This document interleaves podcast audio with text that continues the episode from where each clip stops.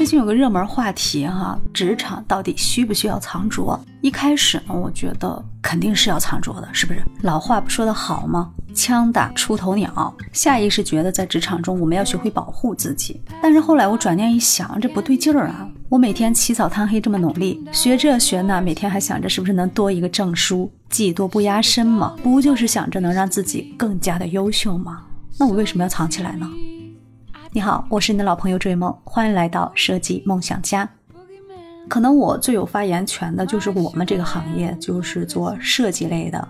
不论你是家装设计、工装设计、建筑设计，还是平面设计，但凡是提到设计这两个字，它就需要创意，需要灵光乍现的那一刻。所以，我们大多数的案子呢，都需要大家聚在一起，然后把自己的想法碰撞在一起，不怕打起来啊，不怕大家有意见，就是不同的意见，就是怕。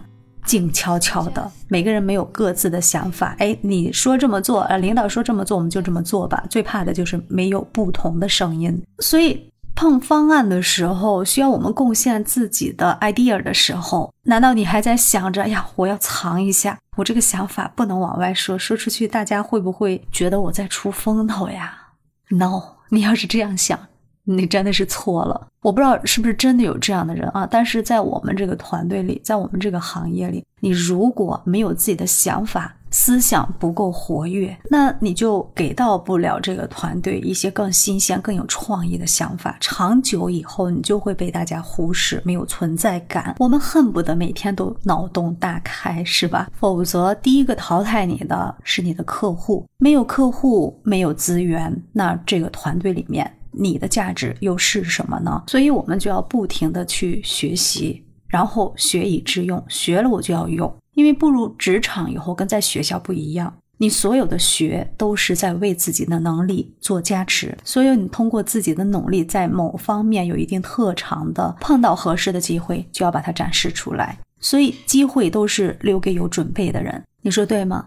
对外展示我们的才华，并不表示我们要去出风头。嗯，首先得了解这个出风的，它是具有一定的贬义的，就是好像，哎，我我各方面好像都比你强，是吧？在特意证明什么？我所说的这种展示，是我们在适度的、在合适的场合下面去去让别人见到我们的闪光点，它是一种顺势的、自然的一种自信的展示。同时呢，在展示我们的一些独有的才华的时候，还要具备一定的高情商。这个情商这个词儿是非常重要的。在平时的工作里呢，也要尽量跟上下级的同事、领导去打好关系，要尽量照顾到每一个人的情绪。所以大格局还是挺有必要的。我觉得格局大了，这个人的情商也不会低。所以听到大家在讨论这个藏拙的时候，我就不由得想起我一个老同学。那我们高中的时候就认识了，给我的印象他是一路卷到现在的。当然，你叫他卷王一点不为过啊，他真的是那种巨型卷尺。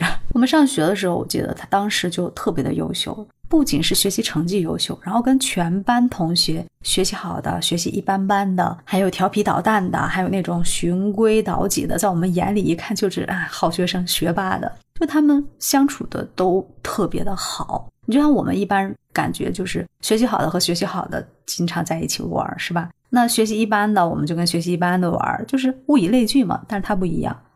他物以类聚，在他跟前完全不成立，白道黑道，白猫黑猫，他都抓，你知道吗？后来呢，经过他不懈的努力啊，嗯，又考上了自己心仪的大学，然后最终，嗯，用他的话，那是曲线救国，最终到了他梦想中的那个城市。然后最后安定下来，现在有两套房。用他的话说，他最不忙的时候、没事干的时候，他去生孩子了，而且比我们任何人生的都早，你知道吗？生了两个孩子。你看现在很多的白领们都觉得大好年纪啊，要好好的奋斗自己的事业。他不一样，他真的是到什么年纪办什么事儿，而且还办得相当出色。后来回到自己工作中呢，那简直是拼命三郎。天天都在出差，基本上都在路上，因为做的是房地产行业嘛，得不停的到这到那去负责他的项目拿地啊，就这些工作上面的成绩呢是风生水起，很快的就做到了他们那个部门的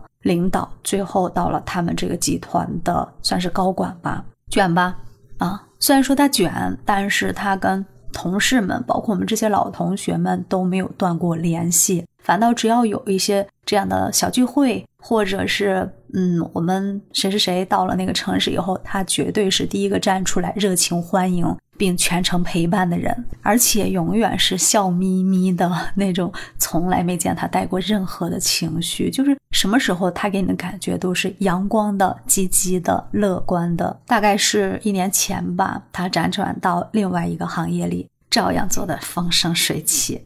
前段时间我去往这个城市的时候，他还专门抽出来两天时间，然后陪我到处转一转。那你说他不忙吗？他事儿超多，知道吗？就在他陪我的那两天，都不耽误他到单位专门领属于他的荣誉奖章和两份高额的奖金。你说他这么优秀，周围的朋友多吗？他依旧像我们上学的时候那样，特别有号召力。想做什么事儿的时候，召集朋友们起来，大家都一呼百应的感觉，因为就觉得他是一个能带着我们去。朝着那个梦想出发的人，并且是能找到结果的这样一个，哎，我觉得现在我都对他有个人崇拜了。所以说，能力越强的人，就一定会给周围的人带来压力吗？带来一种威胁吗？并不是这样的。只要我们心胸是开阔的，是。接纳和包容所有，并且身上有着一股正气和一种不服输的劲头，我觉得你就会得到别人的尊重，而且会成为大家学习的榜样。所以，一个团队里面要有这样的人才，他才会蒸蒸日上，才会具有一种生机勃勃的这样的状态。如果我们都把自己的才华藏起来，都不显山露水，那这个团队该有多平庸啊！日子久了，自己的干劲儿也没了，这个团队慢慢的也将失去它的活力。那在市场中，它还会生存吗？我们这个时代也是这样子的。如果没有各种具有一定才华、具有一定能量的人出现，那这个时代它怎么样去进步呢？所以，如果你身边有这样优秀的同事或者朋友，我们一定要看着他发光的地方去追赶他，去向他学习。在这种正能量的驱使下，让我们自己变得越来越好，这才是我们整个社会进步的一个根本。你说对吗？所以，尽情的卷起来吧，把你的才华让更多人知道，把你的才华在我的评论区留言告诉我好吗？你一定是位非常优秀的人。那今天我们就聊到这儿了，记得关注“追梦”，订阅“设计梦想家”。感谢你的点赞、评论、收藏和转发，感谢收听，我们下期见，拜拜。